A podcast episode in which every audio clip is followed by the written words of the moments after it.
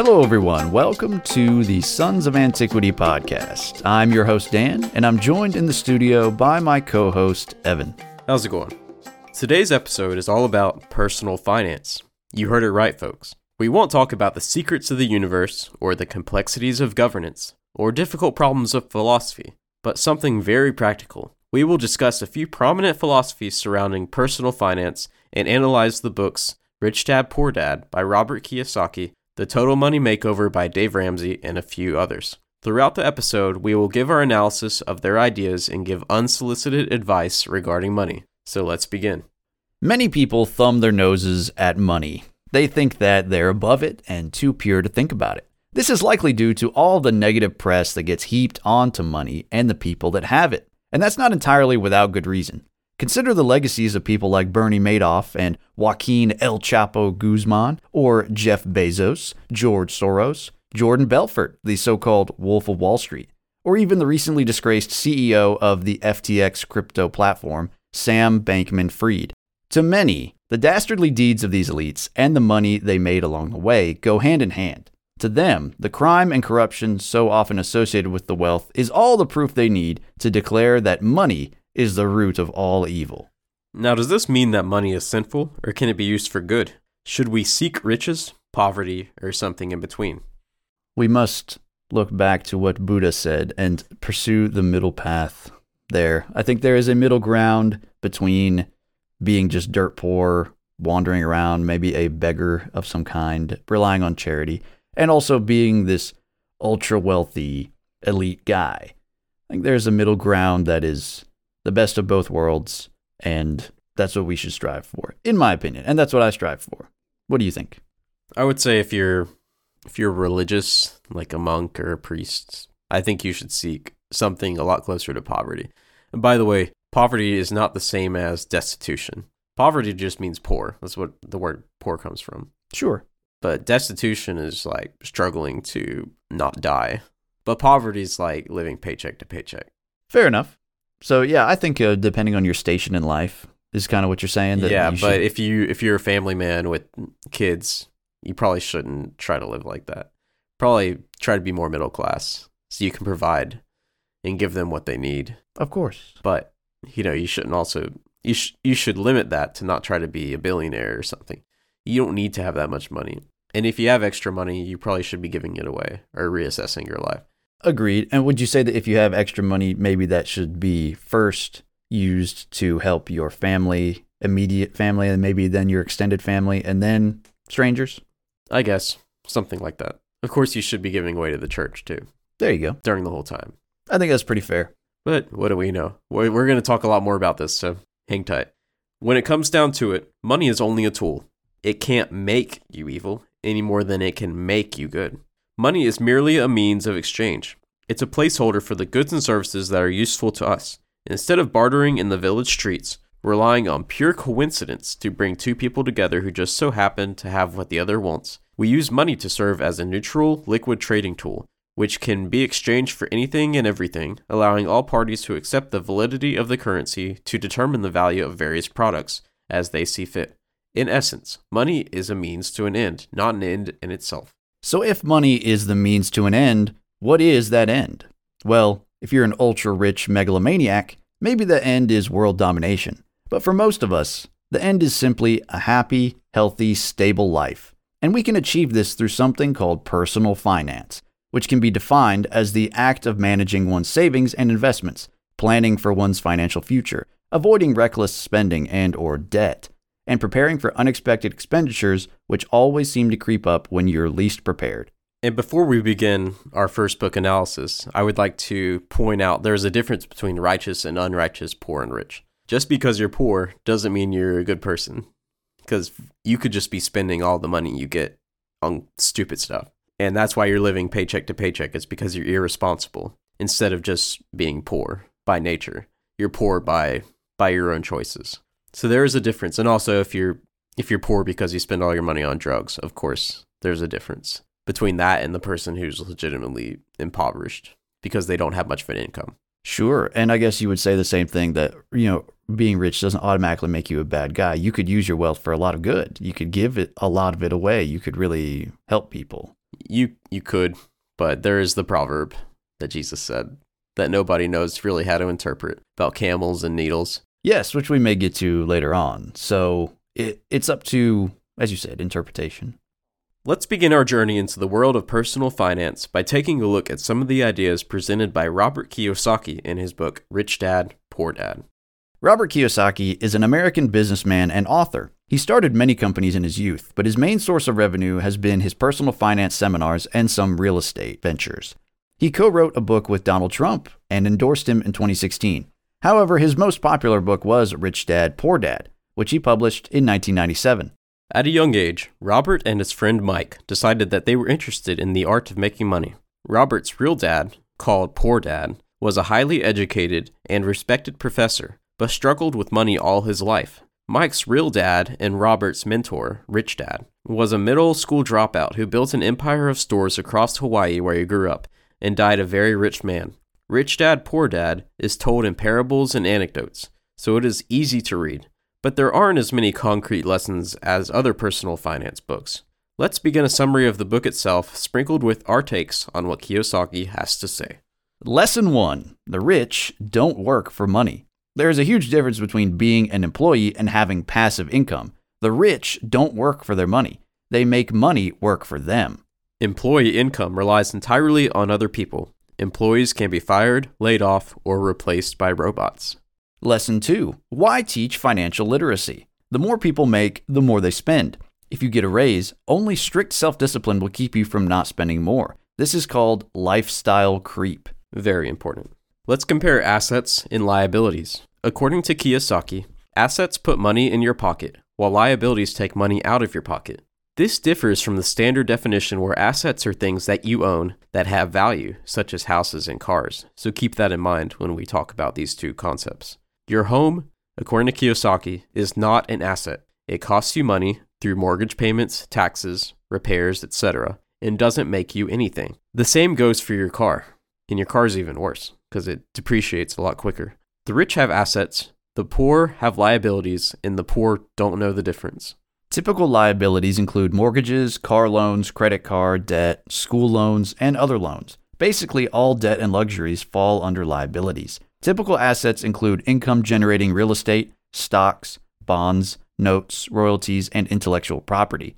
Fear and greed dominate most people. This vicious cycle, fear of not having enough and greed for more stuff once there is excess money, makes most people live paycheck to paycheck.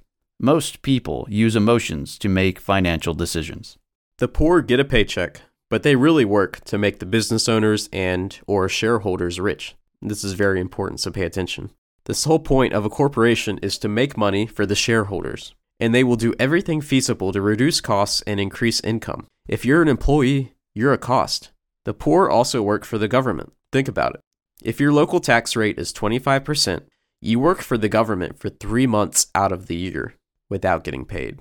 The poor also work for the bank by making mortgage payments with interest. Almost all their money goes to making other people rich, and they don't have much money left over for themselves. Learn to utilize an income statement and a balance sheet. They measure different things but help you understand your financial situation. Lesson 3 Mind your own business. Increase your assets and keep your liabilities down in order to become and stay rich. Assets are like employees that work for you 24 7. Only buy luxuries when your assets are generating enough money to pay for them. The poor tend to buy luxuries first. Unless you're passionate about something, do not start your own business. 90% of new businesses fail within five years, and 90% of the remaining fail within a few decades. Running a business is just a harder form of having a job, and you often have to take work home with you, which can strain family ties. Notice how this differs from most personal finance advice, which confidently tells you that you must be an entrepreneur.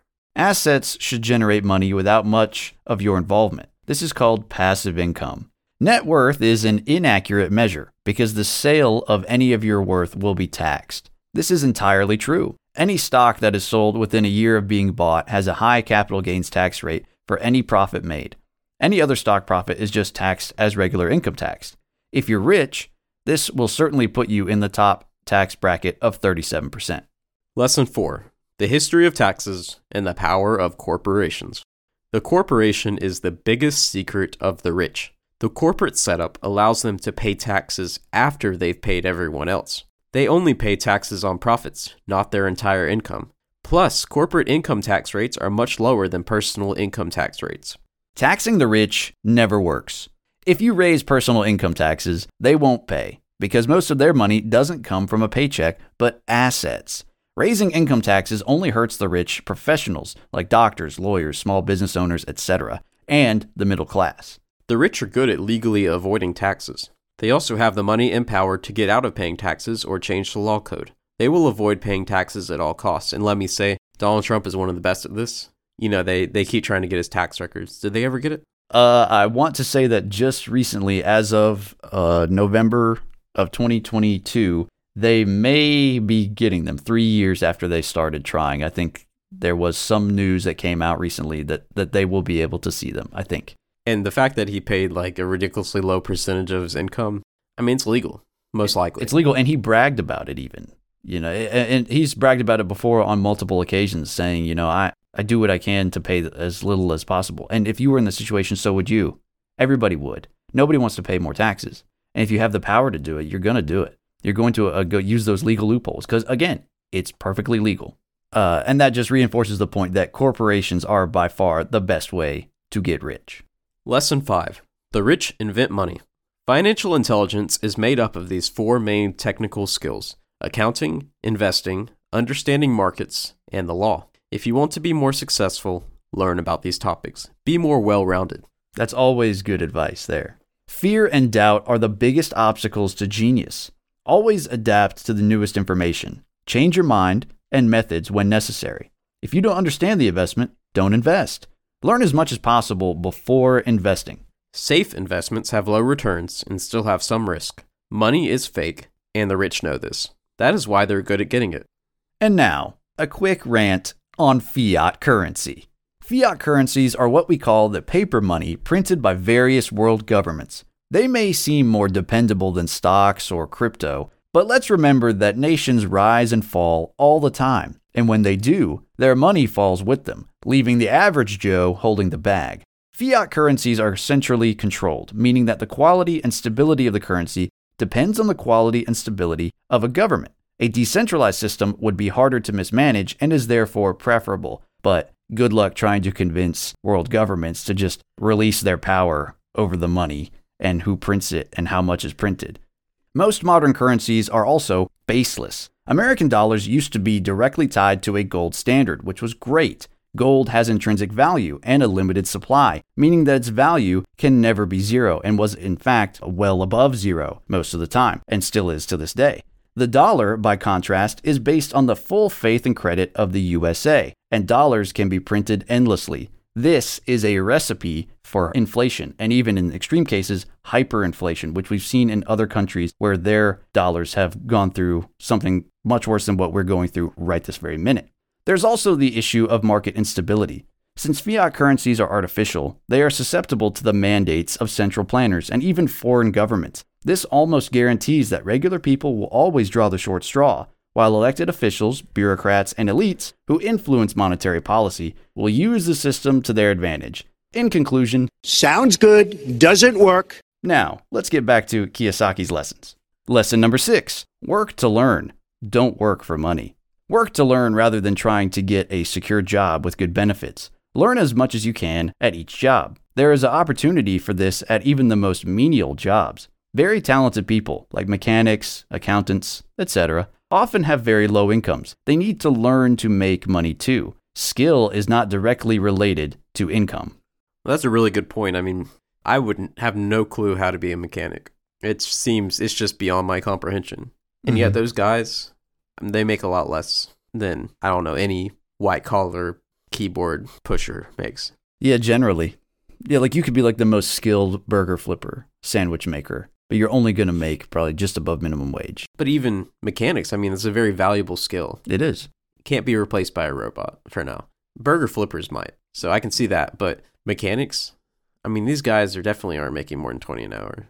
I would say that's probably an average for for at least most places that are not extremely dense population wise. Like that'd probably be pretty low for LA or New York, you know. I think for most for most average places across the country, whether it's the Midwest, whether it's the South, more MAGA country, if you will. I, I think that's that's probably about how much they're making. But in reality, you know, especially with rising inflation and things like that, that's really not going as far as it used to. Job stands for just over broke. Specialization has its strengths and weaknesses. You may be more valuable to your current employer when you're specialized, but what if they fire you? Who else will value your specialized skills? If you're specialized, you need to unionize in order to survive. Give money away as a habit. It often comes back around anyway. Lesson 7 Overcoming obstacles.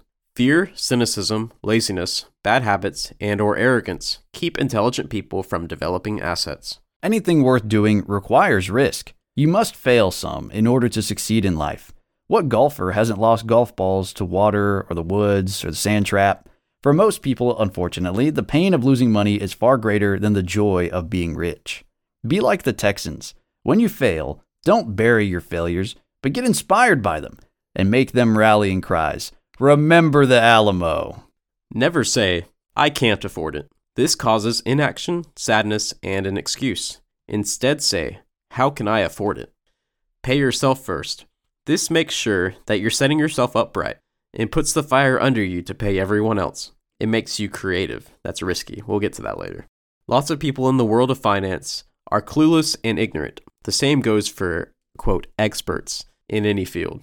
And you can see why this guy likes Donald Trump. There's you can see a lot of similarities, really. Yeah. And I, I really agree with that. I mean, there are a lot of clueless experts out there who will continue to call themselves experts even after they've been debunked time and time again and just made a fool of and they won't even they won't even make an apology and they'll keep giving their expert opinions. As a wise man once said, nine out of 10 experts agree with the people that fund them. Lesson 8 Getting Started. Have purpose in everything you do. It makes doing it less difficult. Most people would rather have a nice new TV than business books, but obviously one of those is much more important to your long term success than the other. There are a lot of educated people who consider themselves smart that are broke, so they're not really that smart. Self made people like to talk about money because they find the topic interesting. Here's a quote from the book People who lack internal fortitude often become victims of those who have self discipline. And only play with money you can afford to lose. That was a, a Warren Buffett thing. Uh, I mean, I'm sure a lot of these guys have come to that conclusion independently, but I think Warren Buffett famously said that he went to like a horse race and he bet like a whole week's salary on it. And of course, he lost. And he was like, "Oh my gosh, I lost so much money then." And from then on, he said, "Never again, never, never play with more than you're willing to lose," because that week's salary was something he really needed. Very, very important advice there. Probably some of the most important on the list. So, you still want more advice? Here are some of Kiyosaki's to dos, things that you should be doing in your life right now. If you're not happy with where you are, stop doing what you're doing. Look for new ideas. Find someone who has done what you want to do. Take classes read, and attend seminars. Make lots of offers. Jog, walk, or drive to a certain area once a month for 10 minutes. Shop for bargains in all markets. Look in the right places. Look for people who want to buy first, then look for someone who wants to sell. Think big. Learn from history. And action always beats inaction. Now, out of uh, this list of to dos, Evan, what are some that you liked best? What are some you didn't like? What are some that you have implemented in your own life? Well, all the ones related to real estate, I'm not doing. I'm not driving around trying to find foreclosed houses or anything like that. But I do like the taking classes, reading, attending seminars. There are a lot of bad seminars out there. We'll get to that too. But reading, watching stuff on YouTube, sure, doing free Coursera stuff, that is that that's really uplifting for somebody who's ambitious, which I, I do sometimes. Of course, learn from history. Duh, that's what we do. Yeah, uh, yeah. I mean, we made a whole podcast about it, right? Yeah. And otherwise, I'm I'm fairly happy with where I am financially, so I'm not I'm not desperate to change things up. I hear you. I hear you. Um, the shop for bargains in all markets is something I think you would agree with, and, and I I tend to do as well. Um, because why not try to go for a good deal? You know, you shouldn't just shop for a bargain when it comes to something expensive, and then just when it comes to something less expensive, just pay sticker price or whatever, you should be shopping for a bargain almost all the time. You know, why not? It doesn't take too long and it's it's not that difficult. So why not? So I like that one. And of course, I do appreciate the sentiment that action beats inaction. A lot of what keeps people from doing things and being successful is just self doubt and and just laziness or it's just fear of of failure. And you, you just gotta act. You just gotta do. And eventually you're going to land onto a something, a certain series of events that will work out for you. Just because they didn't in the past doesn't mean that you can't just get on a roll once. But it's all starts by just getting out there and doing it. You just have to do it. As Shia LaBeouf said, just do it. Make your dreams come true. If you're tired of starting over, stop giving up. It's wise words. He's a crazy man. Wise words. He's gotten better. He has gotten better. He's doing that Padre Pio thing, isn't he? Yeah. Gonna have to see that. Gonna have to check that out. Anyway, so the out of those that list, those are the ones I, I really liked, and I think most of those are are pretty good, even for the ones that are about real estate. If they don't apply to you, oh well, you know, just keep it in the back of your mind. And now here are some interesting anecdotes and little pieces of information from the book. Now, first, uh, Kiyosaki was getting interviewed by a journalist, and I think it was in um, Singapore or something, because he had written this book and he was a rich businessman. So this journalist came and was interviewing him, and she was complaining about how she was poor and she was trying to write her own book and get famous. And he said, you want to write a successful book that everybody's buying, I would suggest that you take advertising classes. And she scoffed at him. She said, oh, I would never demean myself to be someone who, who's advertising. And she scoffed and literally like walked away without doing the interview. She was so offended Wow, by really? by marketing and advertising being the basis. Afterward, he was recounting the event. He said, "Well, how else are you going to sell books? You want to know what people want, and it's not just bringing it down to a base level to where people will want to buy it. It's what do people want to hear and what do people want to read. Exactly. And also from his childhood, Robert and Mike were told to make money by Rich Dad. So they collected a bunch of toothpaste tubes, and at the time these were made of lead, so very safe. They melted them down and molded them into nickels. So they literally made money as they were instructed. All the adults were laughing and impressed, but of course, this activity has a name counterfeiting. Lesson number nine: counterfeit. Literally make money. So here's another story. Rich Dad got the boys to work at his stores for 10 cents an hour on Saturdays. Now, uh, what decade was this when this is happening? I think it was probably the 40s, 50s. Oh, really? Yeah. Okay, this this is a long time ago. Kiyosaki's very old. Okay, but even then, 10 cents an hour, I don't know. That really wasn't all that much. It was below what he should have been paid. Yes, which we'll see here in a minute. When Robert complained and threatened to quit because he was getting paid so little, he learned it had been a test to see if he had a fighting spirit. This illustrates that employees are completely dependent on employers and will never get ahead. He stopped paying them anything for a few more weeks and told them to figure out ways to make money. They took comic books that were going to be thrown away and set up a library where kids could pay per hour to read comic books. It made them a lot of money until they had to shut it down due to bullies. Finally, the cone of learning. He didn't make this up, but I thought it was interesting. For each of these forms of learning and presenting, this is how much you retain after the fact. If you just read it, you retain 10%. Hearing, 20%. Seeing it, 30%. Hearing and seeing, 50%. Speaking, as in presenting, 70%. Speaking and doing the activity, 90% is retained. So you need to do, as he said earlier, you need to just do it. Because if you just read it in this book and never touch it again, you won't even remember it, Mhm. most likely. That makes sense. Okay, so we're done with our summary of the book. But here's what we liked about the book Kiyosaki's explanations for why the wealth gap between the rich and the poor keeps increasing are spot on. And frankly, he was very upfront about how the gap is increasing to alarming levels. He gave explanations, but yeah, it's getting worse and worse. He is very based when it comes to taxes and our currency. He gives some good advice on how to be smart with money, which we already stated. Now, what I liked about it was that he was pretty ruthless, which can definitely take you far in the world, especially where money is concerned. Moral considerations aside, that mindset can help you succeed. Maybe not in every situation, and in every situation, it may not be ideal, but you do have to adopt at a certain point a me versus them mentality. You know, you, you have to look out for numero uno first, within reason. And his advice on making money work for you, uh, as far as passive income goes, that's good. And for any person who has a decent savings and is no longer paycheck to paycheck, you know, you're moving up above that and you want to reach the next step, that is probably what you need to do to get into that next tax bracket is get some passive income going. If you're already outside of the paycheck to paycheck area. Yeah, Kiyosaki would argue that's just you're still part of the problem by having a just over broke job. Because if you're just moving up to the next tax bracket, you're just giving more of your money away. It's like a game. Like it's hard to get ahead when you just have a job, when you just make an income. Agreed. Because Yeah. you know you can make ten thousand more, but it's just going to be taxed a lot of it, and it might move you up to the next tax bracket, and that's just going to be taxed at a higher rate. So you know you're just playing this game. The if you make an income, you're just paying more and more. Like the more you make, So he would say, get those assets going. get the assets going that make you money that aren't that's not taxable there you go. or as taxed at least. so if you've got a little savings account and you you want to move up, do that. And that's why he didn't say it specifically. That's why 401k, IRAs, that's what you really need to do. Those are definition assets. So, for example, 401k, it's not taxed until you take it out, whenever you retire or take it out. IRA, it's taxed now, so you don't have to pay for it later. But still, it's an asset that grows over time without you having to do anything about it. Exactly. Assuming the stock market keeps going up. yeah, well, that's a big Well, assumption there. Well, it has historically, it's always gone up over time. yeah, it may have dips, but it, it goes up over time. Moving on to our objections. We have a few. Kiyosaki's claim that employees cannot get ahead was frankly false.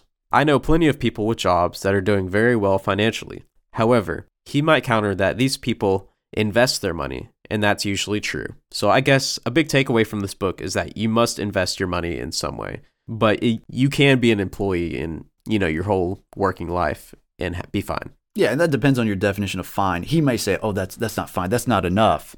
But you don't have. Not everyone's trying to be a millionaire. You know, these people you're talking about, and even just us, we're doing well.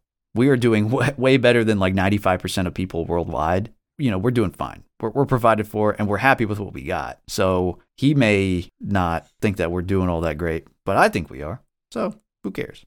Aside from investing in stocks, Kiyosaki encourages other assets. This mainly consists in owning properties.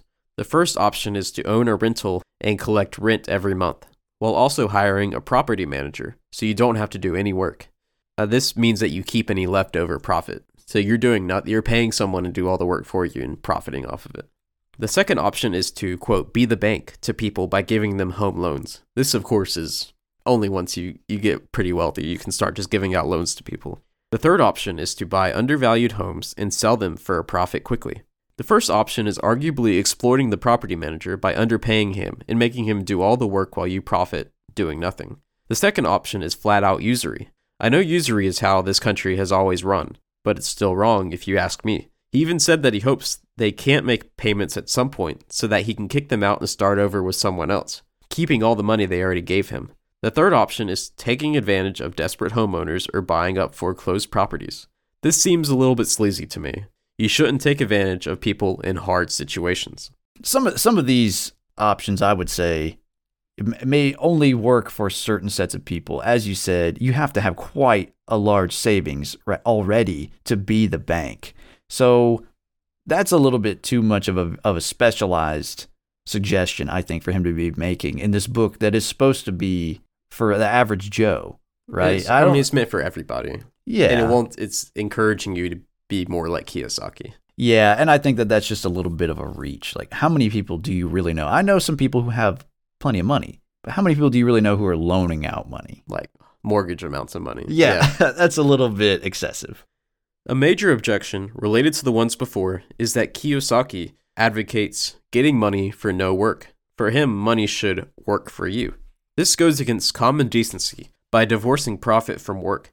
Yes, I know I'm getting awfully close to Marx's labor theory of value, but I'm talking about what ought to be, not what is. Profit should come from adding value to the world, be it a product, service, or piece of knowledge. It almost seems immoral to make money for contributing no value to mankind. In the case of usury, you're actually making the world a worse place while profiting. Now, would you say this falls into the same category here, uh, making money from the stock market?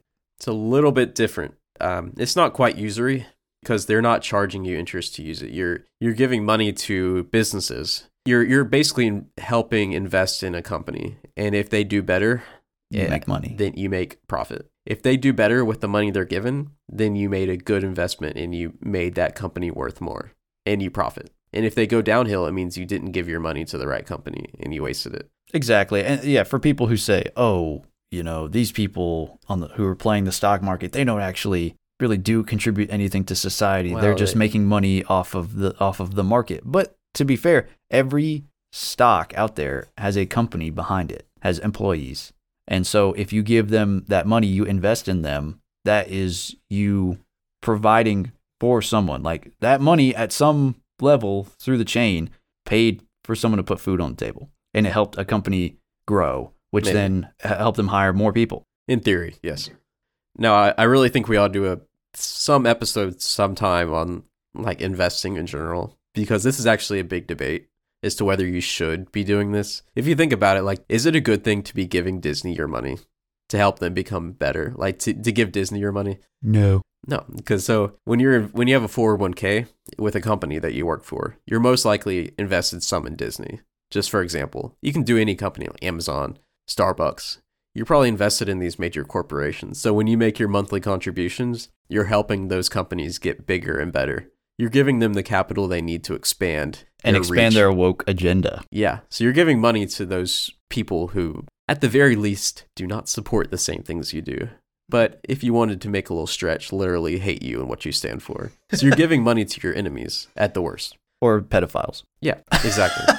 Groomers, what what have you. Exactly. And and um, that's an interesting point because I think a lot of people have a 401k, but they, they don't really know what that money's being invested in, what what stocks are being bought with that. I'll tell you, it's a diversified portfolio. That's what they do now, and, which is good for your money. It means if one sector of the economy goes down, you're not screwed. It's all over the place. It's in other countries. They're invested in China, Europe, India. I think mine is about 20% foreign markets. So that's going to be China, India, developed countries, Wow. Europe. That's so that if, if the US tanks, you're not completely messed up. Yeah, and that makes sense. However, investing in China, mm, you know, also all these industries you might not support. If, for example, if you're an environmentalist and you're very likely, unless you make a specific request not to be, you are invested in BP, ExxonMobil, all these You are. companies that are mining companies, probably all these companies that you know do not help the environment.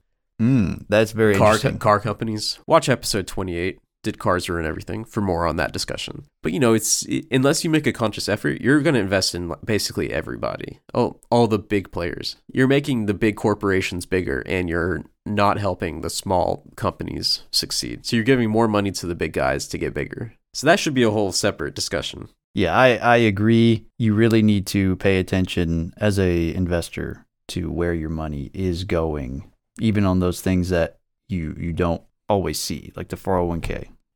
Next, let's talk about Dave Ramsey and his idea of the baby steps. Dave Ramsey is a businessman, author, former real estate agent, and radio personality whose simple yet effective approach to personal finance has made him a household name. Most people probably know him best as the host of the syndicated radio program, The Dave Ramsey Show, which features Dave and sometimes a special guest engaging in dialogues with various callers regarding their unique financial situations. Some of Ramsey's most popular books include The Total Money Makeover, Financial Peace, and Baby Steps Millionaires. A piece of advice from Evan. If you read these books, you should probably skip all the anecdotal blurbs sprinkled throughout the book. They are fluff and only contribute to the book by trying to inspire the reader. If you don't need inspiration and just need the information, skip the success stories. Ramsey is famous for his baby steps. Full disclosure, my wife and I use these baby steps in our financial planning. The baby steps are a set of seven ordered tasks which bring you closer to financial freedom with each leap. Again, they should be done in order. Step 1 Save $1,000 for an emergency fund. Step 2 Pay off all debts from smallest to largest, not including the mortgage.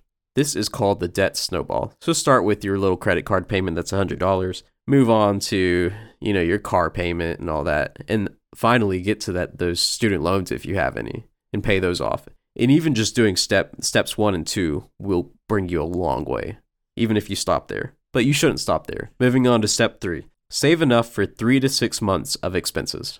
Whatever that may be for you. If you're a family, that's going to be a lot. If you're just a bachelor living a monk lifestyle, that won't be that much. And now, steps four, five, and six can be done simultaneously. So, step four invest 15% of your total income for retirement. That's the 401ks we were, talking about. Step five save for your children's future, probably college, but you know, whatever. You don't have to send them to college.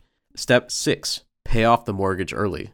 And man, when you hit step six, I just can't imagine that feeling when I get there. You'll And be your- rocking and rolling, baby. All debt, all debt is gone. All the money you get goes to taxes and whatever you want. No debt. Man, you won't know what to do with yourself. No.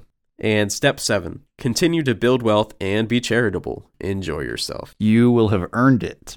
Uh, on top of the baby steps, Ramsey is noteworthy for advocating a complete removal of credit cards from your life. He makes no exceptions to this. He says to use a debit card and hard cash. Now, on top of that, he's also famous more recently. As background, he's he's pretty libertarian about things. At least fiscally, he's libertarian. He's made a lot of waves for uh, his opinions on the recent restrictions and quarantines and all that. So he's pretty he's very based when it comes to that. He's literally Yes. ridiculed people for coming into the office wearing a mask. Nice. He got a lot of bad press on that. Oh well. I did see that in his controversies section on Yeah, I did too. Wikipedia. so let's discuss these steps. Uh, which which have we struggled with? Which are easy? Uh, which do we disagree with, if any? And uh, do we think that any of them don't go far enough? I would say they go far enough. I like the steps as they are. As far as which I've struggled with, uh, we're currently on step three. So we've done one and two, full disclosure. We don't have any debt besides the mortgage. Which is an awesome place to be in. Yeah, when you're Great young, place. when you're young with a family, that's very good. But I was blessed though that my parents did pay for my college, so I didn't have the student loans to pay off. I did get a very good scholarship though, so it wasn't that much in total. But still, I didn't have that to pay off. Exactly, which is a that's a big thing right there. That is, so many people have gigantic student loans. I know people in their 40s who are still paying those off. That's rough. Yeah, we're still working on step three of getting six months of expenses in the bank. That's just because we have two kids and one of them has a lot of medical expenses. So we're getting there. And then I, I do invest. So I kind of did skip ahead. I put a lot of my money into 401k because they match. And I'm not going to let that go to waste. Of course. So had you not done that, you might be closer to accomplishing step yeah, three. I have quite a bit of money in there. hmm Which is great. That's awesome. And because you're just exchanging short term for long term at that point. You know, your short term money would be the whatever you got in your bank account now, but you're investing in long term. So yeah, that's cool. And you're you're making it elsewhere. You know, otherwise you're you're not sacrificing those first few steps to accomplish this later investment step. So you're you're doing fine. That's awesome. Okay, so would you say do you think that starting off is a very hard step for you or do you think that's probably the hardest step for most people like just saving a thousand dollars Yeah, I would hope that there's not that that many people who don't have a thousand dollars in the bank, but I, I know I'd be surprised if I got statistics on that. yeah There's a lot of people living paycheck to paycheck. Now, how many of those are their own fault and how many or whatever? I, I don't know. It's not, that's kind of beyond the scope of this episode.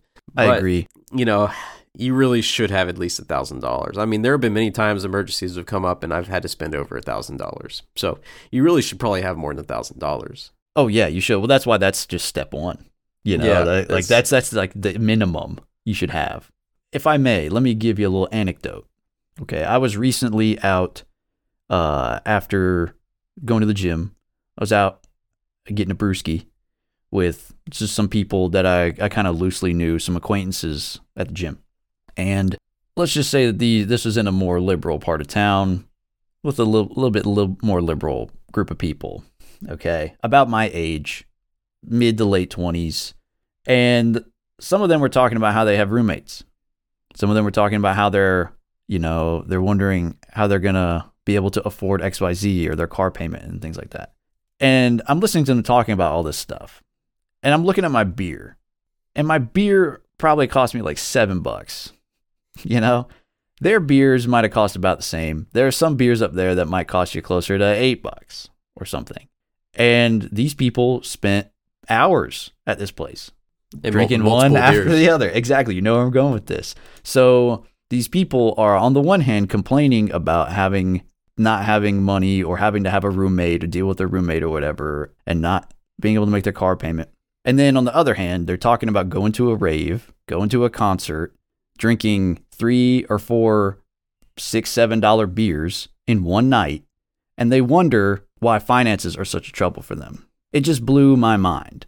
You know, it's the we should improve society somewhat meme. And then the guy's like, you drink $12 coffee. Okay, you want to improve society? Just give up some of your luxuries. And that's what a lot of young people, I think, don't understand. They just can't give up those luxuries. As Kiyosaki said, the poor pay for luxuries first and then regret it. Well, their finances regret it. Exactly.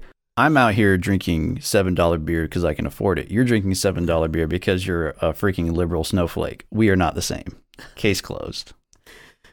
I'm not gonna get racial. Okay, you got those guys, uh, you you got the the ghetto, and they're they're like living in these dilapidated houses or apartments in the terrible conditions, barely making rent, and yet they got these gold necklaces on. Yeah, they got chains. They, they got all this glam. They got rims. they got glamour, and miss me with that. Stop. Man, I can't even- No, no luxuries if you're barely making ends meet. It's pretty simple. They're in Section 8 and they're like, man, I got to get that Birkin bag, yo. I got to get that Gucci. Yeah, it happens. So I hear you. Uh, it, at What, the- what step are you on? at the end of the day, I would say I am at step. I'm not contributing 15% of my income to my retirement. I need to be. I've been trying to figure out how to do that. Um, but I just haven't. you don't have a mortgage, full disclosure. So yeah, full you- disclosure, I don't have a mortgage. Um, so, but yeah, I've I've got the savings. or children. Yes, or the children to pay for. Exactly. So there are fewer expenses in my life. So you're on step four. Pretty I would much. say I'm on step four, you don't have any debt. other than a credit card I pay off every month. No, that doesn't count. That doesn't count. Yeah, because it's paid off every month. Um, no, no, because I, I just I just paid off my truck last year. Yeah. So yeah, no debt. Pretty cool. I went to trade school, guys. I didn't go to a university. We're gonna talk about that later. Yeah, we'll get to that. Let's discuss some other personal finance greats. I Will Teach You to Be Rich by Ramit Sethi was the second book I ever read about personal finance after the Total Money Makeover. This book is for financial amateurs. That's why it was good for me. Despite its title, it will not get you to be filthy rich. It has a lot of basic, no nonsense advice about how to save and not live paycheck to paycheck. Besides just saying, don't use credit cards like uh, Dave Ramsey, he tells you how to pick the right one with the right perks to not go into debt and play the system. He literally gives you a script if you miss a credit card payment on how to get the, the fee removed. Wow. Yeah. Also, he tells you what banks you should choose and avoid. He hates Bank of America, by the way. How to negotiate with institutions, how to do basic investing, how to create a budget and spend money on your priorities while skimping on other things, and how to automate everything so it takes less of your time. Being rich and being sexy are two different things. I am both rich and sexy, so I don't know what you're talking about there. Well, some of us can only be one. Getting wealthy can be a boring process without sophisticated investing and savvy business moves. He actually had a really funny story in there. It's going back to what Kiyosaki was saying about experts. He started off a chapter about, you know, there's people out there who pick stocks left and right and then sell at the quote perfect time to try to make profit.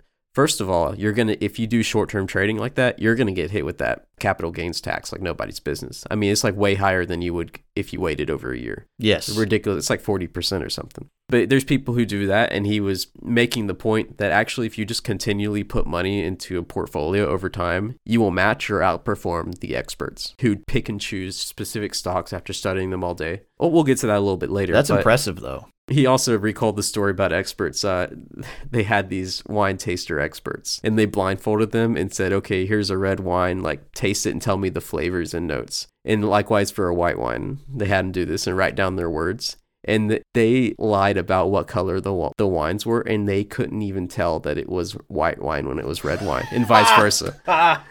because they used there's like key words that you use for red wines that they used when they were given the white wine, and vice versa. Oh, wow. So it just totally tricked them. They just had no clue. So it's all, I mean, all these experts, I'm not saying all experts are wrong. Obviously, doctors, oftentimes, Yeah, let's not, be very not careful all, here. Not, not all the time, but doctors know more about it than the average person about medicine. But, you know, there, there are many times when experts are just, you know, straight up arrogant pricks who know nothing. and paid. Yeah. By who? Yeah. Well, we'll just let that be. the Richest Man in Babylon was written by George S. Clason in 1926 and is still considered a classic in the personal finance genre. It was quite a joy to experience via audiobook as well. Using witty parables set in ancient Babylon, he gives seven cures for a lean purse and the five laws of gold, along with various other parables. His seven cures are to save at least 10% of your money, control your expenditures so that you don't exceed your income, make wise investments, don't fall for the get rich quick schemes, own rather than rent, prepare for retirement, and develop your skills to increase your ability to learn. This all sounds very familiar. The laws of gold are to save money, take advantage of compound interest, have a long term view, and take good advice. Avoid enterprises which you are ignorant of, and be patient about growing your money. Now, what are some common themes amongst all these books? Here are some. Financial success doesn't happen by accident. You need a plan and you need rules to follow. Staying out of debt and becoming wealthy are skills, and like any other skills, you have to practice regularly if you want to get better. You must have discipline if you want to increase your wealth. Don't buy whole life insurance. It's a straight up scam. And I was surprised to hear that from multiple people. Both Ramsey and Sethi have explicitly said this. Ramsey's adamant, and even I even watched an episode that had a whole life insurance salesman call in and try to dispute with him. Wow. And Sethi said the same thing, like just buy term life insurance. It's not a scam. With whole life insurance, it's it's a lot higher monthly payment, but it's marketed as like, oh, we're investing your money too. But it's uh really just just get term life insurance and invest your money in a 401k. Like do them separately. Don't do whole life insurance. You don't need to be a mathematical genius and investment connoisseur to make money. Simple strategies are enough to win over time. In fact, it is best to not try to beat the stock market. It is saturated with people who spend all day trying to beat it, and you really have no chance of besting them. Most people are ignorant and weak willed when it comes to money, simply because they think only luck or fraud can get it. Now let's compare the books and philosophies. What are some of the disagreements and differences in their experiences? Kiyosaki's advice is definitely more get rich quick than the other authors we mentioned. He advocates what finance guys call a highly leveraged position, also known as taking a lot of risks and getting debt to try to make money. Kiyosaki has been accused of charging exorbitant rates for risky advice in his seminars, and he has filed bankruptcy on many of his companies over time. No wonder he is friends with Trump. they sound very similar, but hey, I'm just a pleb who isn't rich nor poor, so what do I know? Both Kiyosaki and Ramsey have experience with bankruptcy uh, as we just mentioned. The difference is that Kiyosaki's were corporate bankruptcies, while Ramsey went broke personally. But this was right before he kind of changed his life around and published the book. It was before he was doing personal finance. Ramsey does not agree with any debt or credit cards. Sethi says to use credit cards to your advantage and take some debt on things like a house or to get a college education. Kiyosaki says that debt is a tool in your toolbox. Yeah, the U.S. government says that too. All three men are wealthy. Uh, let's let's be fair here. Ramsey's net worth is 200 million, Kiyosaki's is 100 million, and Sethi's is 25 million. That's impressive. Very. So they're following some advice. Personal finance is all about building wealth and preferably not spending all your money on things you don't need. The problem with the modern economy is that simply saving money is not enough. If you save 1000 a month and stick it in your couch or put it in a bank account that makes you 0.1%, as it is now, or basically 0%, we'll round, but it's basically the same, you are losing money over time. Inflation will eat away at your money like no one's business. Even in the good times of 2% inflation under Trump, the value of your money is halved every 34 years. Under Biden's 9%, the value of your money is halved every 7 years. So keep that in mind. Inflation robs the poor, elderly, and middle class, while the rich manage to beat it because they know all about money and they know how to keep it. What causes inflation? Many on the right say that it's quantitative easing and debt and the like, and I can't help but agree. When the government keeps the interest rates low, prints money, and goes trillions of dollars into debt, that is going to cause inflation in the long term. Now, here's a hot take we need a precious metal standard for our money again. Thanks a lot, Nixon. Let's not forget that our entire banking system is based on a house of cards. Not trying to scare you, but the banks only have to keep 10% of the money at the bank at any given time. So if they have 10 million in assets, if they're a tiny bank, they only have to have 1 million at any time. And the rest is just loaned out or invested somewhere else. Yes. It's a house of cards. This is known as fractional reserve banking, and it will land you in prison if you try it yourself, since it is indistinguishable from a Ponzi scheme. On top of that, they make money from nothing by charging interest on loans. A lot of money is being created out of nothing in this country, and we will reap and are reaping the consequences right now.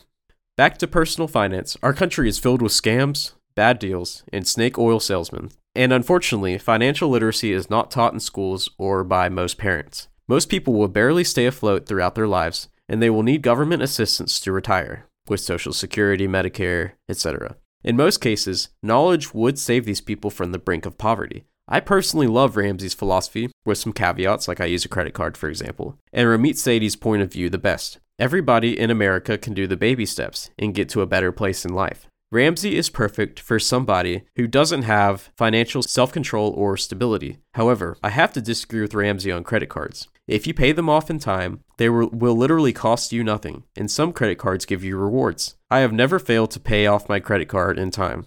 These companies are giving me small interest free loans every week, and really they're the ones who are paying. It takes discipline to be able to control yourself and not go into that rabbit hole. So he has a point. If you have no self control or little self control with credit cards, just cut them up, freeze them, whatever you have to do. Just use real money.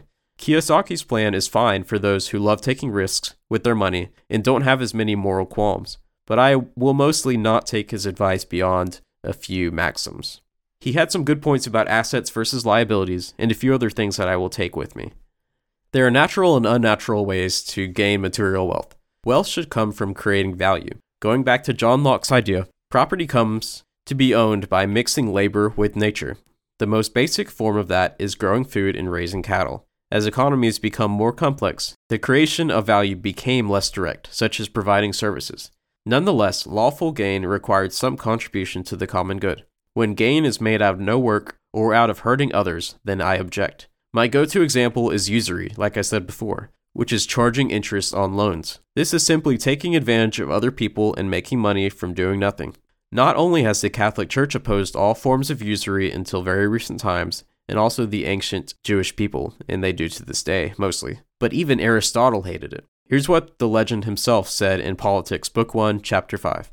Quote, Very much disliked also is the practice of charging interest, and the dislike is fully justified, for the gain arises out of currency itself, not as a product of that for which currency was provided. End of quote.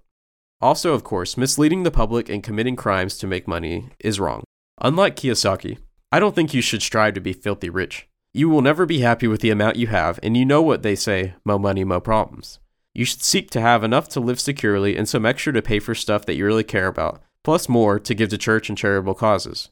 For example, I care a lot about sending my kids to Catholic school, which will cost me over $100,000 per kid over time. But in my opinion, it's very important. I don't care about taking fancy trips every year or having a big house or flexing with a Corvette. Money by itself is not the root of all evil, but the unnatural love of it is. Learn enough about it to save your family from ruin and to provide them with a comfortable life and things you value. To conclude, I would recommend our audience read The Total Money Makeover by Dave Ramsey first, then read I Will Teach You to Be Rich by Ramit Sethi after that. Then get more in depth knowledge about personal finance at your leisure. It is hard to argue with Evan's points here, and you know what? He really laid it on the table. Everybody, so round of applause. Round of applause for this man. Now, I've never been the kind of guy who invests heavily. Sure, I've dabbled in crypto from time to time, dabble in weapons and ammunition, and of course, I have my 401k as we mentioned earlier. But other than that, I live a very simple life. I've found that money has never been a huge temptation for me, thankfully. In fact, 2022 might have been the first year that I really truly came to understand the age old saying that money can't buy happiness. You may not believe it, but it's true. If you're going through hard times or you are missing something important in your personal life, no amount of money can fix that. Personal finance is great. It can help you take care of the bare necessities so that they no longer become a major source of concern in your daily life. And it can allow you to pursue more lofty goals. But never, not even for a second, let money itself be your main goal. Always find something better and more gratifying to use it for, be it your hobbies, your spouse, your children, or your extended family, your church, maybe coworkers, or just charity to random strangers. So, my goal for this next year, 2023, is to invest a little more, be a little bit more charitable, try to focus on the things that money can't buy. But for those of you who are on the Sigma male grind set, who are out there pushing P, trying to make some fat stacks, I've got some words of wisdom for you. Because even though I'm from the streets, I've got a few rules that can help keep you off the streets. So here we go. First, if you put your needs before your wants, you'll have enough for both. If you put your wants before your needs, you'll never have enough for either. Pay your bills first, save next, and then, only then, spend a little on something that you want, but never so much that you can't afford your needs the next month. Two, always keep multiple payment methods on your person. I like to have cash, usually a few hundred dollars in the wallet, debit card, and credit card. That way, if one gets lost or breaks, I have a backup. Dave Ramsey is so triggered right now. so, so triggered. but I'm glad that you agree with the credit card thing because if you know how to handle it responsibly, it's it's no issue. It's like a gun, you know. If you're irresponsible and stupid, you know, you shouldn't have one on you. But, you know, if you're responsible, then it can be a good thing to have on you, you know. I agree. Wow. Credit cards are like a gun. Yeah, And they can be very dangerous. They can kill people. I mean, for real. People, yeah. I mean, really you, you kill yourself financially with a credit card. Mostly kill yourself. You probably shoot yourself in the foot with it. Yeah, no, you're right. You're 100% right. Number three, don't pay with your phone. Reject modernity, embrace tradition. If you drop your phone or you get a virus or you get hacked or something, what are you going to do, huh? And if the big tech oligarchy decides to freeze your funds because you said the gamer word, then what are you going to do? It's so true because cash is already fragile enough.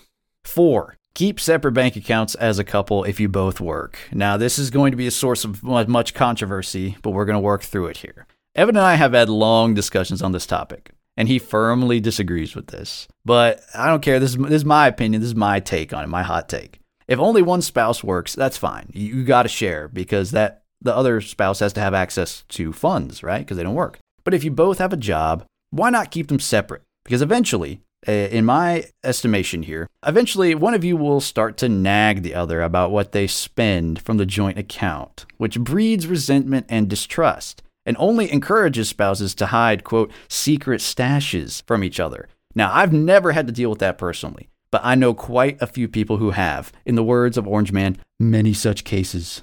I'm gonna have a quick word here because, frankly, I can't help myself.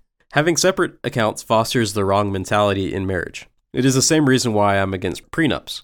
But I would dare to say that I agree with prenups more than separate bank accounts. When you get married, two become one flesh. It is not just a contract or a corporate merger. When you keep separate accounts, you're saying 1. You don't trust the other person with your money. 2. You are not planning on building a future together. 3. Everything is me centric. 4. Each person is allowed to do whatever they want with, quote, their money without any regard for the future of the other. And 5. You are preparing for divorce or at least protecting yourself from it. Okay, that's all. I, I don't think that's necessarily fair. Trusting someone with their money, it's very important. You got to have trust in a relationship. But I would ask, just rhetorically, what is more trusting? Is it putting money together so you can watch what's being taken out of it for whatever bills or whatever? Or is it splitting up the bills and saying, look, I can't even look at your account, but I'm going to trust that you're going to pay these? As Ronald Reagan said, trust but verify. I, I agree in trust but verify. I mean, I, I do try to live my life by that, you know, but at the same time, just strictly about which one requires more trust. I feel like it does require more trust to just say, I can't see what you're spending, but I'm going to trust that you're going to pay for it. But I do like the idea of trusting and verifying. So I'm not against having separate accounts. And then for the bills, the most important thing in your life there, having something where you just put enough money for the bills. But everybody has a secret stash. Even those who say they combine their, their finances, I would say generally like 95% of people, they have a secret stash. They've got their own money. You know, uh, you may be an I- exception. we don't. I mean, I hope she doesn't. I, I don't. Well, you may be an exception, but then again, you don't you don't necessarily know what the other has. Not saying that they do, but it can happen. And I've known many people who have like secret stashes so that they can just go spend on some stuff. And also, if you got a joint account and you want to buy your your spouse a uh, a gift for Christmas, you know, uh, uh Dan, what what was this hundred dollar spending at, at Victoria's Secret? There's something you're hiding from me. There's something you want to tell me. It just it can become an issue you where just tell them ahead of time. Don't look. uh, it's then there you go. Then then what's the point? You know, you can have a joint one for your bills, but there is nothing wrong. I don't I don't want people to think there's something wrong. There is nothing wrong with having a separate account for each, and if you want to, if it's more convenient, a shared one for the bills. But you should have your own money. That's fine. There's nothing wrong with that. it's your truth, you know. Yeah, You just ju- live you your just truth, live your truth. Okay. Live your financial truth. what do you mean of is that thousand dollars in debt? No, I'm I'm rich. This Is that what Dave financial truth. Ramsey means by financial freedom? All right. Anyway, we've gone on too long. Five, the more tangible or useful the investment, the better. This is why I'm not big into crypto. It's cool and fun, and it's uh, it's kind of a cool experimental thing, but it's even less real than the dollar, which is saying something. Invest in something that is real and serves multiple functions. Land is great. Why do you think Bill Gates and the Chinese are buying so much of it? Weaponry is great. You can't defend yourself with Bitcoin, but you can with an AR. Real estate is great. People always need a place to live. And if you absolutely want to start a business or invest in one, check out the Bureau of Labor Statistics list of industries with the highest growth and pick something that fits those top categories that you feel uh, that you could successfully run. Six, learn from people who are financially savvy and from people who aren't. I learned some of the best lessons on money from people who were, frankly, stupid as hell, just by watching them fail and then doing the opposite of what they did. As for people who are savvy, ask them questions. Don't be afraid to talk specifics. Again, something that Evan and I might disagree on. Uh, for me, I have no shame talking about how much money I make, how much I've saved, and I appreciate learning that from other people too. So I only refrain from doing that out of respect for my good friend and co host because I care about him so much. Thank you. I think the reason that you are okay with that is because you have less envy than most people I know. It's like it's like the one the one vice that you don't struggle with at all. So when you ask people how much they make, if they told you it was more than yours, I really don't think you would be upset. No, no. but a lot of people would get upset knowing that someone else makes more than them. This is true, and that That that's a big reason why people don't like to talk about it. this is true. Well, then that would be one of my other things of advice. Guys, don't worry about it. There's always someone who's richer than you. Don't feel bad. Just learn from them. Jeff Bezos is triggered. Seven, get a high school or summer job. If you pay attention, you'll learn more practical knowledge than in school. Believe me. Eight, don't get pregnant or get a girl pregnant until you're stable. Preferably wait until you're married, but at least wait until you've got a good job to be reckless. The welfare state hates him. In fact, I think I remember seeing that if you do three things, you have a 98% chance of not being in poverty. One, don't get pregnant or get someone else pregnant before marriage. Two, get a high school diploma or a GED. And three, keep a job for at least a year. If you do those three things, you will very likely not ever be in poverty in your life. I'm not going to say it's simple, but just do those simple three things and you will be in a lot better state than if you don't. Number nine, don't do what you want, do what you're good at. Then work on your hobbies or passions until you can afford to make them your career. You can't be anything you want. You're not a special snowflake, and happiness is not guaranteed. Man up, hone the skills that you come by naturally, and use them to provide for yourself. Then make your real passion your side project and cultivate it until you can make a career out of it. Now listen to Mike Rowe, the Dirty Jobs host. He is the best and most based guy on the subject. Do not follow your passion. Make rational decisions about your future career. If everybody followed their passion, how many SoundCloud rappers would there be?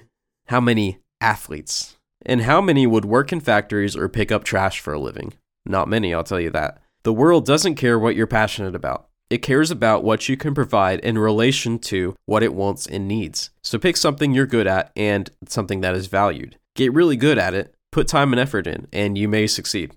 I'm reading the minds of some of you right now. So let's say you're an obstinate teenager or a person that just hasn't grown out of the mentality of follow your passion. And you think I'm a cranky old man who doesn't know what he's talking about. I will tell you what will happen if you follow a useless passion.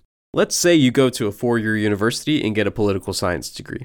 Okay, you like politics, you like reading the news, that's fine. Once you graduate, you will not be able to find a well paying job unless you're very, very top tier at a top tier university. So you will have to settle for a low paying job that's only halfway related to your degree. You will slave away for at least 50 hours a week doing this with no overtime pay, and you will barely be able to make ends meet. On top of this, you now have six figures worth of student loans to pay off. You will grow disillusioned with political science. In fact, you will come to resent it. Your biggest passion has turned into your biggest regret, a cause of debt slavery, a menial job, long hours, and a low standard of living. Do not listen to your guidance counselors. And that's just a general good advice. Can confirm. I- I, I did They're not like listen the to my guidance worst. They are the guidance counselors are one of the most underrated villains in the American system. They are a villain. They really are. Uh, Just go to college. I've literally heard one say everybody can go to college. Like even if you don't achieve, oh, college is for everybody. Yeah, that's how you know Who's that paying? they're wrong. Uh huh. who's paying? Anyways, be smart. Be like us. Get useful degrees or you know certifications in Daniel's case.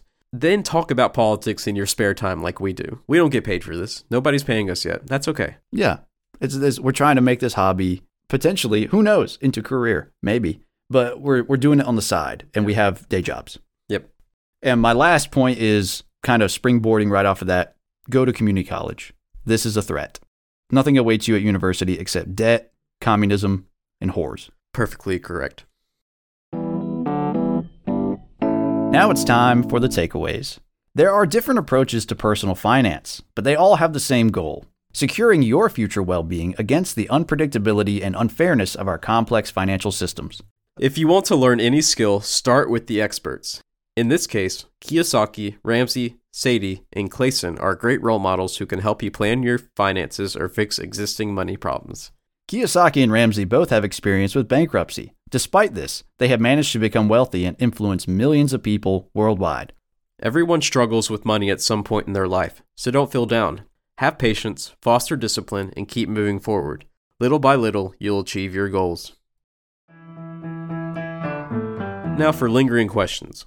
Dan, if you could go back in time, what financial advice would you give yourself?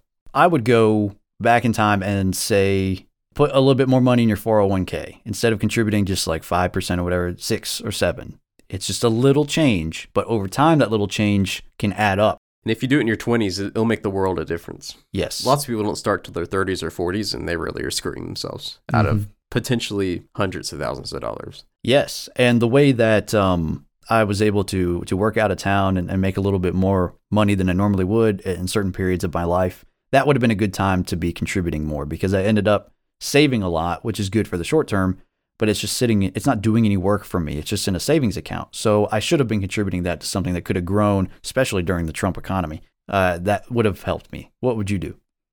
Other than invest in Bitcoin when it was only like $10. Man, I am a uh, little salty about that because that was back when I was libertarian. All the libertarians were saying to buy Bitcoin, and man, I could have made so much money. That's okay though.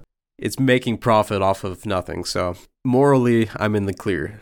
But you know, having a hundred thousand in extra in my bank account would be pretty good. Oh, yeah. Regardless, uh, I'm not trying to brag, but I've I've also I've always been kind of a realist. Like I picked my major based on the amount of jobs and the amount of salary I would get out of college, and it worked ended up working out for me because my dad always instilled that in me. Luckily, I'm glad I didn't listen to my guidance counselors when they encouraged me when I said I wanted to go to school for political science in my sophomore year because I was really into politics. I'm glad that I eventually came to my senses, even though she was very happy to hear that from me. Nice lady, but terrible advice. Otherwise, I guess college ended up working out for me, but I might have done things differently if it, if I had my modern, if I had my current brain back back in high school, I might have not gone to college. really? Well, yeah.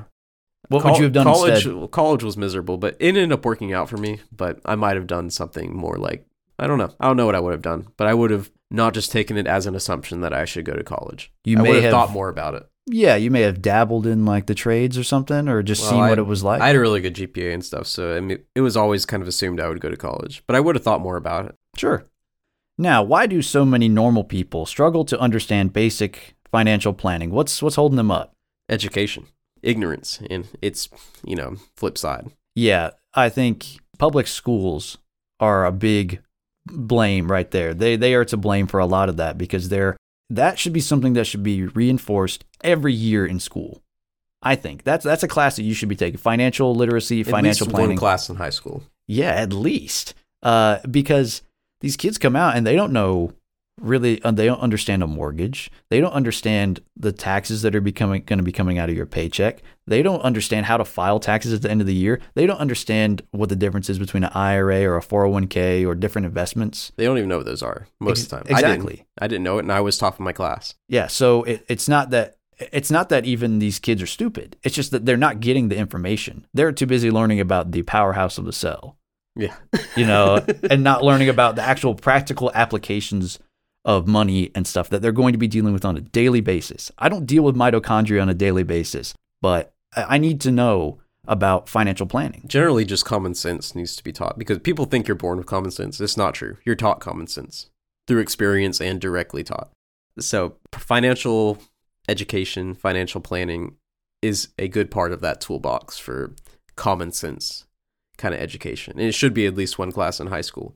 In fact, I I know a couple that just got married and they both went to like a charter school in our state that teaches classical education And even on top of that, this school like had a deal with Ramsey to where they taught all the students like financial peace university. Like Oh, they they all went through the Ramsey course that was Oh. provided by the school. Oh man, that's awesome. And man, that that young man and young woman, they were I mean, they were just getting out of college, but I mean, I think they just paid for college like each year. They would just work and then work summers, and they were like they hardly had any debt by the end. Wow, good for them. They're very practical, so all you got to do is teach kids. You know, nobody knows this, but really it should fall on parents too. If the if the schools won't do it, the parents should be teaching. But a lot of the parents are ignorant too. And you see your parents growing up and they they gawk at a TV at Best Buy and they're like, "Oh, let's get the TV," and they make impulse buys, and then that you're passing that on to your kids. Exactly. to the, be the kids will grow up to be like the parents. So all it takes is for the parents to just realize, hey, I need to turn it around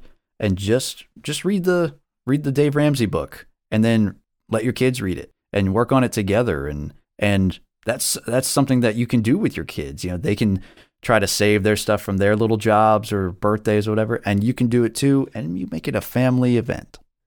Will the American personal debt crisis ever subside? No, Yes, really. it will have to. I mean, it's- something will happen. Well, define subside. I mean, As will in it get res- better like it will resol- be resolved in some way.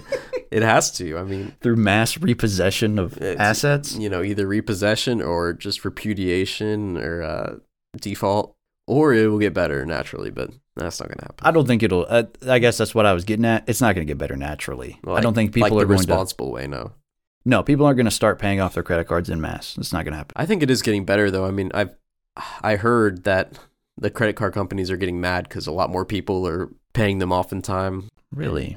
Yeah, I mean, Dave Ramsey's a big figure. He's he's got one of the biggest podcasts and YouTube channels there there is. Probably the biggest in personal finance. Well, that's interesting. You should say that because I heard that. I heard that in some places they're offering loans for people to buy groceries because the buy inflation is so bad. Well, that's a separate issue. Yeah, so I don't know what to believe. I, I don't know if people are taking on more loans and more debt, or if they're paying them off sooner. I don't know, but I, I just see it every year that it's it's something that gets brought up in the news occasionally. Is that the debt is just outrageous for personal. It's not Debt. just personal. I mean, it's the national debt too. Well, obviously, yeah, but there's not so much we can do about the government borrowing and everything like that. I just mean, you know, what people are putting on credit cards and, and mortgages and things like that.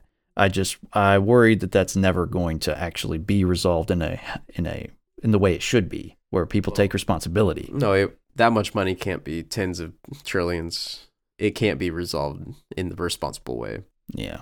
It's gonna be ugly because it's we're living in a fantasy land right now where people people who make fifty thousand a year are living like they make a hundred thousand. Eventually, it's gonna catch up. You're one right. way or another. You are right. Either we just say screw the the lendies, the lenders, I mean, or uh, they say screw you e- to us. Either way. Agreed. That's all for today's show. Make sure to like, subscribe, and leave your comments. Join us again next time for even more ancient wisdom.